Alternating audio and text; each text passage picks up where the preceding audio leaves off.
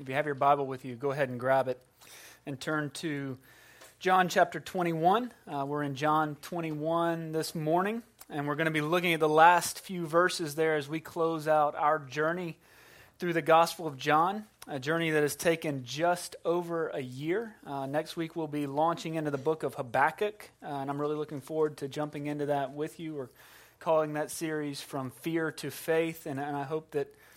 I hope that you'll be as, as uh, as blessed by the study of Habakkuk as I've been over the past few weeks, uh, beginning to dig into that. But for today, all right, we're back at the shore of the Sea of Galilee, there in John 21. We're there with the resurrected Jesus as he is gathered with his disciples. And John is inviting us, he's inviting you and I, into the life of a disciple of Jesus Christ. That's what he wants, all right? That's the invitation that John is giving to us. It's, it's, is that all who would read his gospel would believe, and that by believing you may have life in his name. That's his goal. He isn't, he isn't building a personal following. Like, John's not trying to get a group of people to track around with him. He's not trying to build up his, his resume or pad his account or, or advance his position in this world. He's, he isn't inviting people into a super awesome club that everybody will want to be in. That's not what he's doing. The church has never been and never will be at home in this world. And so it's not a hobby. It, it, I like the way Michael Horton has described the church. He, he calls it an embassy of Christ's kingdom. It's a place within this world where the people of God, where the citizens of heaven can gather. And so that's what we do here together. We gather as God's people here, as members of his kingdom. So would you stand with me now as we turn to the word of the king? That's who is speaking to us. That's whose voice we hear. You can't have a kingdom without a king, all right? And in the Bible, what we find is that the king has spoken. So this is John chapter 21, and we're going to start in verse 18. Truly, truly, I say to you, when you were young, you used to dress yourself and walk wherever you wanted. But when you are old, you will stretch out your hands, and another will dress you and carry you where you do not want to go. This he said to show by what kind of death he was to glorify God. And after saying this, he said to him, Follow me. Peter turned and saw the disciple whom Jesus loved following them, the one who also had leaned back against him during the supper and had said, Lord, who is it that is going to betray you? When Peter saw him, he said to Jesus, Lord, what about this man? And Jesus said to him, If it is my will that he remain until I come, what is that to you? You follow me. So the saying spread abroad among the brothers that this disciple was not to die. Yet Jesus did not say to him that he was not to die, but if it is my will that he remain until I come, what is that to you?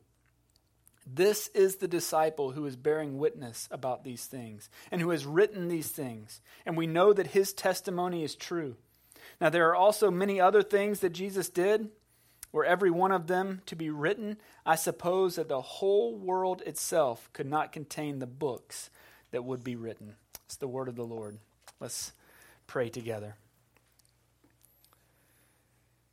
Heavenly Father, we thank you again for this day. We thank you that we can come to you even now. We thank you that you are a God who speaks, who has not remained silent, who does not remain distant, who is not out in the cosmos far away from us, but is actually here, present, and gathered with us in this little warehouse building on Sunset Boulevard in Lexington.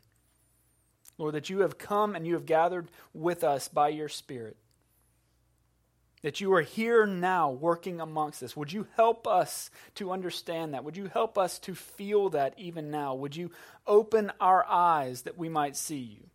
Would you unstop our ears so that we might hear from you? And Lord, would you come today and awaken our souls that we might draw near to you, that we might know you, that we might love you, that we might serve you? Lord, these are big prayers. We pray them to a big God. And, and so we ask you to come and do those things. We pray this in Jesus' name. Amen. You may be seated. Uh, just the other night, we were all at home. We had the whole crew there, which doesn't happen in our family very often, at least not nearly as often as we would like. We're at that age where we've got kids involved in different stuff, and so we're rarely able to all be home together. And uh, but this time of year, with with school starting to wind down, some of the seasons starting to end, uh, we we find some times to just be outside. You know, it's not too hot here yet. Like you can go outside this time of year in South Carolina without worrying about just spontaneously combusting. Right? Uh, everything is green. The lake hasn't turned totally brown quite yet. You know, it's that pretty time of year where it actually looks a little blue. And so we were all there. The boys and I were out in the yard. We were kicking a ball around, and the little one just disappeared, which he has a tendency to do. We don't freak out. He normally comes back. Um, I hear him, all right, I hear him with his sweet little voice, you know, and he's calling out uh, from the garage, and he just says, Daddy, come here, which is how he, he doesn't ask. He, he makes commands. Daddy, come here, right? He's a powerful little guy. Uh, he was in the garage. I was just around the corner out in the yard, so I couldn't see him. I could just hear him. I, I was out there with his brother, and so I did what uh, most of us would probably do. He said, Daddy, come here, and I, I didn't go there. I, I didn't obey the command, right? Uh, but instead, I called back to him from the yard and said what I often do in that situation. Um, I didn't go to him, but I called back and I said, What do you think I said? What is it, buddy? Yeah, you come here. Yeah. I'm writing that down. That is the play to make next time. Yeah, what is it, buddy? I might come, but I want to know what it is first. Now, to be fair, he's at that age where he still wants to show me everything, right? Every single thing. And I know that I should appreciate that. So you don't have to tell me that at the door on the way out. I know that it goes really fast. I mean, I really do know that. In my heart, I know that. So don't, don't judge me too badly here. And I love that my kid wants to show me everything. But in the moment when he calls, it just happens so instinctively. I want to know what it is that he is calling me two. You know, last week, if you weren't here last week, we saw Jesus restoring Peter. Peter had failed on, a, on, on an epic scale. He had, he had denied Christ. And so we saw him restoring him. And he asked him three times, he asked Peter three times if he loved him. And three times Peter said, Yes, Lord, you know that I love you. He made those three professions of his love in view of the other disciples, in view of the other men, those other men who had heard of Peter's denials. This is public restoration. And after each of those, after each of those professions of love, Jesus gave Peter what we call a commission. It's just like my son saying, Come here, Daddy, come here. Peter was told to do three things. He told Peter to feed my lambs, to tend my sheep, and to feed my sheep. That's what, that's what Jesus said to Peter. He gave him a threefold restoration and a threefold commission. He commissioned Peter there in front of, in front of his brothers to this shepherding work in the kingdom of God. And this reminds us of the life of a Christian, the life of a disciple of Jesus Christ. It reminds us that the life of a disciple of Jesus Christ is a life of service is that we is that we aren't just called from something, but we are called to something. We aren't just called away from something, but we are called well, we're called for something. It's that Jesus has a purpose for each one, for every single one of his people in this world. And so, just like my son calling to me the other day, Jesus isn't just calling us out of the yard. He's calling us into the garage. And that's what, that's what we see with Peter. Jesus isn't just calling him out of the boat, he isn't just calling him up onto the shore, but Jesus is calling him, he's calling Peter into the life of Christ, into the life of a Christian. And he gives us a preview of what that might look like. And the first thing we see here in verses 18 and 19, and this is really something because if you think about it, these are the last words that John records Jesus speaking to his disciples. He says, Truly, truly, I say to you. Now, I know we don't use that phrase very often. We don't say truly, truly. We don't go, hey, truly, truly, I need to tell you something. Now, it'd be cool if you started that and it could become like a trend or something. You could start a hashtag truly, truly. I don't know if it'll take off or not. But, but that's a phrase that is used throughout the Gospel of John. In fact, John uses that phrase. He records Jesus saying that phrase, truly, truly, 50 times in 25 different vo- verses just in the Gospel of John. It's literally the words. If you were to look this up, in your Greek New Testament that you have on your desk at home, which I, I know you all have, you would see it where it says, instead of truly, truly, it says, Amen, Amen. In fact, if you really want to be like critical about it. It says amen, amen, and we say it totally backwards when we say it in here. But that's what it means. It's the same saying. It's, a, it's, it's him saying, I'm telling you the truth. That's what we say when we say amen. We say this is true. We affirm that this is truth. When we, by the way, Presbyterians could be a little more aggressive with the amens. Okay, like amen? You see, that's what happens. You have to ask for it in Presbyterian circles. You do the amen with a little question mark at the end, and we, but you have to ask for it here. It's okay. Y'all can amen. If something true is said, you say amen, right? Or amen. That means it's true. It's affirming. That's why when we pray with our kids at night and we say amen at the end, we're saying this is true. This is what we're laying before you. This is our heart that we are bearing out for you. If you didn't know that, that's what amen means. It means true. That's what we're saying. And so Jesus is saying, Look, let me make this clear. This is that last moment that he gets with Peter. He's saying, I need to tell you the truth. And this is what he tells him. He says, When you were young, you used to dress yourself and walk wherever you wanted. But when you are old, you will stretch out your hands, and another will dress you and carry you where you do not want to go. And then here's what verse 19 says it says, This he said to show by what kind of death he, Peter, was to glorify God. And after saying this, he said to him, follow me. So here's the first thing that we should notice, and it's pretty simple. It's that the life of Christ is not an easy life. The life of Christ is not an easy life. Now, that should be pretty obvious if we just consider the actual life of Jesus on earth. As we consider that this one who knew no sin could be maligned, could be beaten, could be condemned, could be killed. If we consider that, if we just take an honest look at that, then we should understand that the life of Christ is not an easy life. But for some reason, so much of the time, Christianity is sold as, as a sort of fast track to the good life. It's packaged in this neat wrapper that says if you buy into this, if you, if you, if you take this gift, then everything in your world will will look better. It's, it's like the old truck advertisements that you used to see on TV back back in the day, back when we used to have to watch commercials. If you remember those, like, and I was a kid, and you were growing up, and you were watching whatever Dukes of Hazzard or Knight Rider. If you, that tells you a lot about my childhood, by the way. That's kind of where I was. Right there we go. And so if you're if you were in that time and you're watching the commercial, and all of a sudden like a Chevrolet commercial comes on, and it's not a truck sitting in a parking lot. It's not a truck sitting in a suburban home in a driveway. It's a truck in Montana going through a river, stuff's blowing up, and then they drop big rocks into it, and then like a cowboy gets out of it, puts his hat on, and, and it, you see, they're not just selling the truck, man, they're selling the lifestyle. That if I get the Silverado, think about that. Eh, think about how many cars, by the way, that we like. I used to drive a Subaru Outback, you know, Outback, like I'm in Australia. I mean, we live vicariously through our car names all the time. We're nowhere half as adventurous as our car names would like for us to think we are. But you drive the Silverado, and now you're not just driving the Silverado, you're like a man. And then Ford has the same thing where they drop a bigger rock in an F 150, right? And that's just, that's what it was. Some of you still remember those things. They're not selling the truck as much as the persona, they're selling the lifestyle that you could expect to find when you got behind the wheel of that brand new truck. And we see it in the faith today. We see the same thing happening in Christianity today.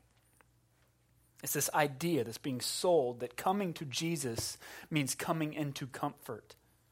That it means coming into prosperity. And the new Christianity that's, that's being sold often looks more like fixer upper than it looks like the life of Jesus what we're selling today, we're selling Joanna Gaines, we're selling designer jeans, and we are selling shiplap, all right? And we expect Jesus to roll back the sign and show us the new and improved us. And the faith is often peddled as a sort of product that we can purchase for our own enhancement, rather than a life that was purchased for us at the cross. Listen to me. Peter understood what Jesus was saying to him on the shore that day. I know we don't. We don't naturally think we're talking about stretching out your arms. With John understood it too. That's why he adds that note. John adds that commentary there for us in verse 19. You see, John wanted to be sure that the readers understood that Jesus wasn't just talking about Peter aging. Okay, we all reach that point. We all reach that point at some point in our lives where stretching for anything becomes a chore where stretching out our hands becomes a legitimate issue. But that's not what Jesus is telling Peter here. He's not telling him you're going to get old and sore. He's not telling Peter about a stiff back or sore shoulders. He isn't predicting rotator cuff surgery in Peter's future. Jesus is telling him now how he's going to die. This he said to show by what kind of death he was to glorify God. And we can see how this shaped Peter's understanding of his life for every moment that would come after it. We can see how Peter understood himself and the purpose and his purpose in light of Christ's calling and commission. It's why Peter addressed his first letter. If you've ever paid attention to Peter's first letter, he wrote, he calls, he writes it to those who he calls elect exiles. Those elect exiles those whom Peter says are exiles according to the foreknowledge of God the Father. You see, to be an exile is to be someone who lives in a place in which they do not belong. It's why Paul would say in Philippians 3:20 that our that our citizenship is in heaven. You see, we're here on earth, but this is not our home. Exiles don't fit. We're the round peg trying to fall into the square hole. That's what a Christian is in the world. And if you remember kindergarten, you know that that doesn't work very well. Some of us in the church have really failed to embrace our identity as exiles. We're still convinced that, that we can embrace both the culture and the church and still walk as a disciple of Jesus Christ. We can square off our edges just enough that we might be able to slip into the round hole. Or maybe the world just won't recognize that we're a circle. But you see, the problem with that thinking is that it's the exact opposite of the way the Bible describes the life of a disciple of Jesus Christ.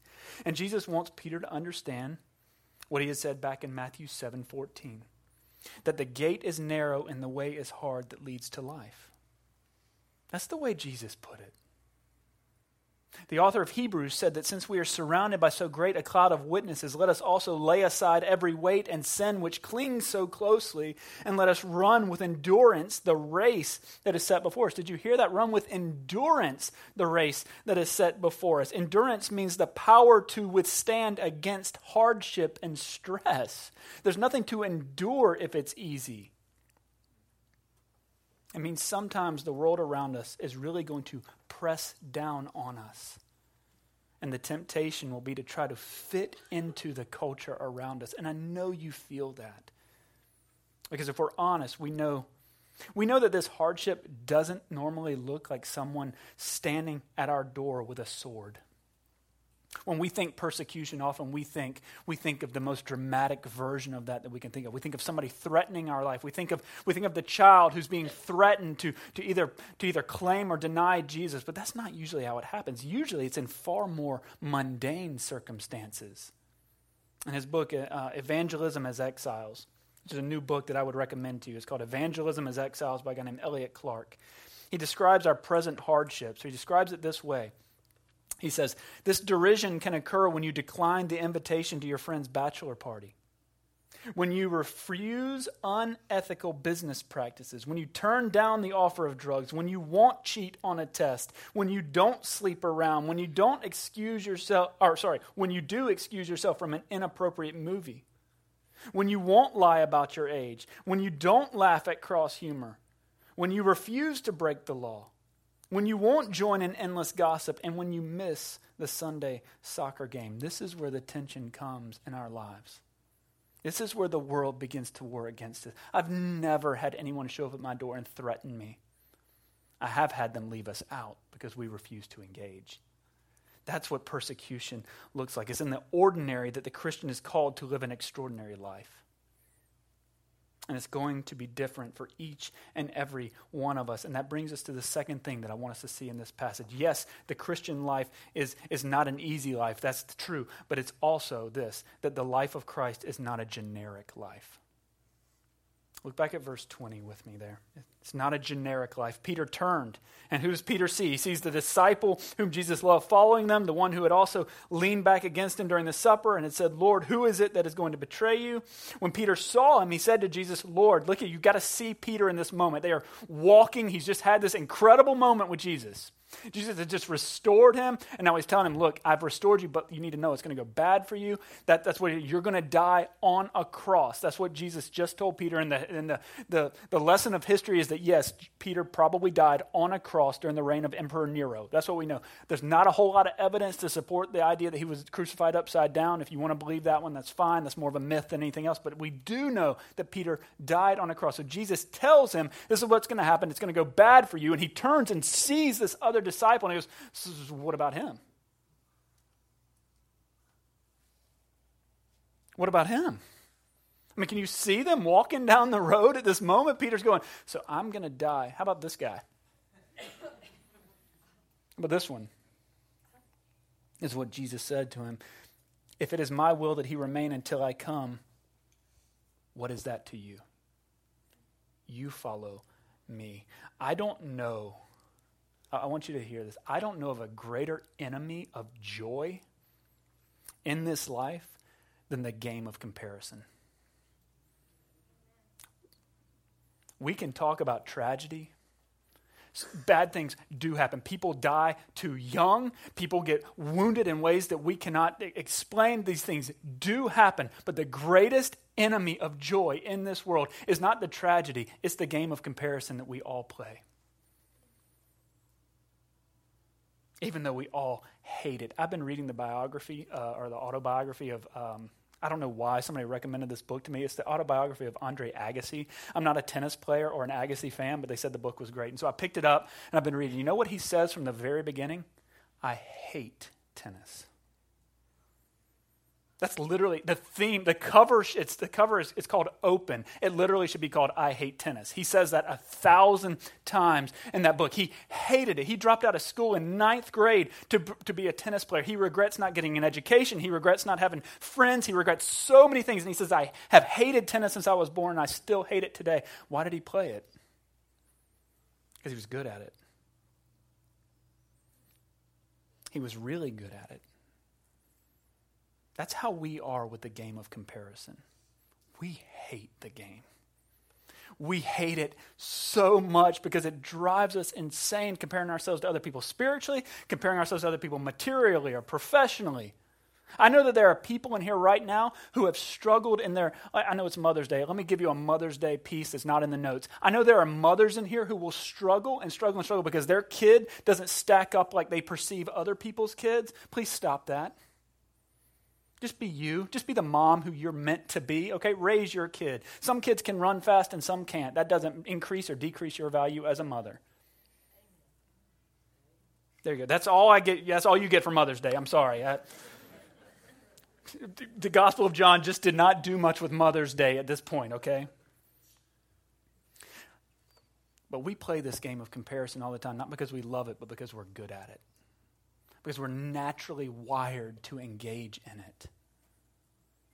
It's exactly what we see here when Peter asks the Lord, what about this man? And listen, it's not that Jesus doesn't want us to be concerned about other people. It's not that Jesus doesn't want us to be concerned about our brothers and sisters in faith. It's not that at all. Just in the New Testament alone, I'm going to go so fast here, you'll think I've sneezed. But what he says.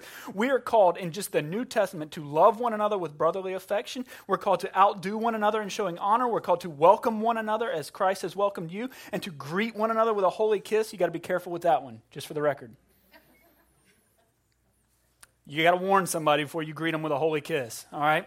We're to be kind to one another. We're to forgive one another, submit to one another, bear with one another. We're called to teach and admonish one another. As the people of God, we're called to encourage one another and build one another up. And that is just a sampling. You could go on for the next 20 hours talking about the one another's that we're called to in the New Testament. So it's not that Jesus doesn't want us to be concerned with one another,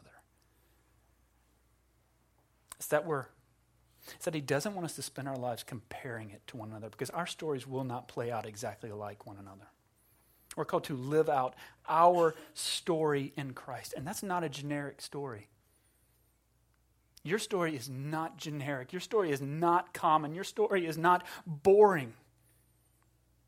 Your story is unique.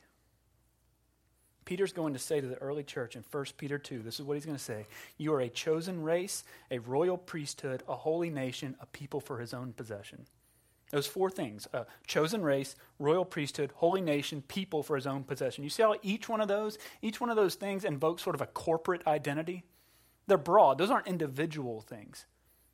To be a race, a priesthood, a nation, a people, those are, those are big things. That's a gathering of a multitude. That's a gathering of many into those things, into races, priesthoods, nation, and people. But each of those broader groups is made up of what? Individuals. You can't have a nation with no people. You can't have a race with no people. You can't have a people with no people.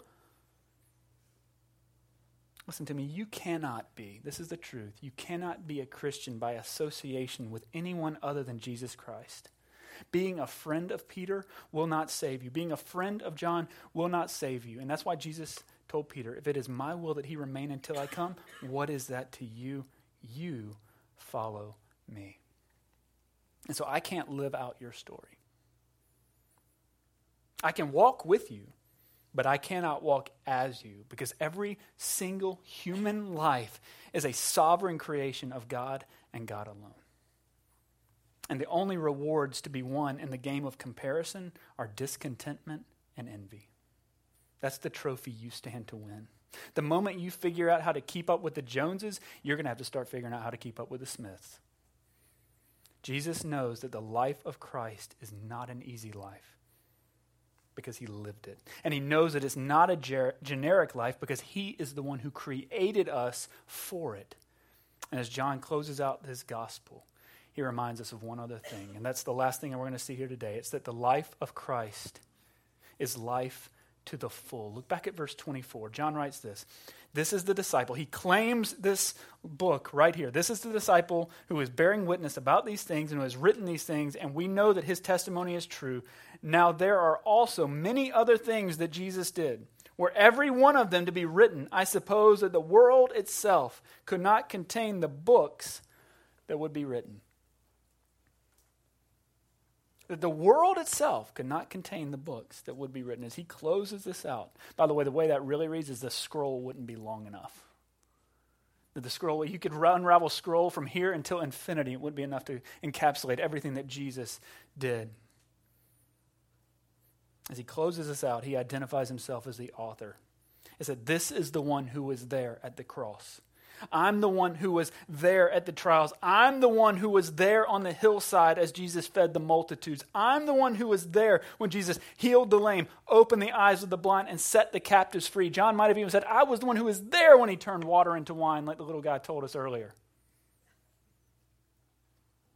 You can sort of see him as he sits there, the Holy Spirit bringing back to John's mind all of these moments that he experienced in his short, short time walking with Jesus. You know that this church has existed for half of the time that Jesus' entire earthly ministry lasted? Have you ever thought about that? Three years. John has had three years of him, and he cannot begin to say everything that Jesus did in that time. He remembers that. He can see Jesus in the boat as he says to Peter, It is the Lord. He's reflecting here, something we could do a lot more of in our lives. He's thinking back. And all he can bring himself to say is that there isn't enough space in all of the world to contain every detail of Jesus' life. And I love the way William Hendriksen describes this. He says that, that no finite number can ever record the deeds performed by infinite love. It's the same dilemma we reach on a Mother's Day. How do you begin to describe a mother's influence, right? I mean, we, we can't, how do you describe that in any, in any real way? All we can do is give it our best shot, and that's what John has done here in his gospel. He's saying, This is the best shot I can give you.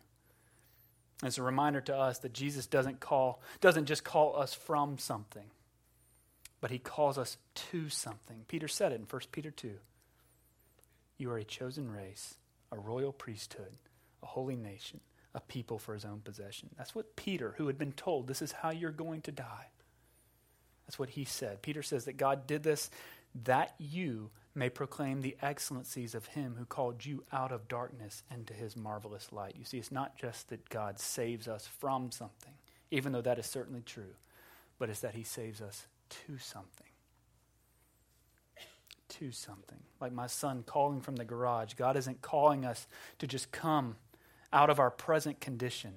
He's calling us into a new life. And the voice we hear is that of the good shepherd calling to his sheep. It's the voice of the one who sees us in this world, who sees us in our fear, who sees us in the darkness, and he calls us out by name. Remember in John 10, that's what he said? And he said this The thief comes only to steal and kill and destroy. I came that they may have life and have it abundantly. It's that as people might know the fullness of life in him.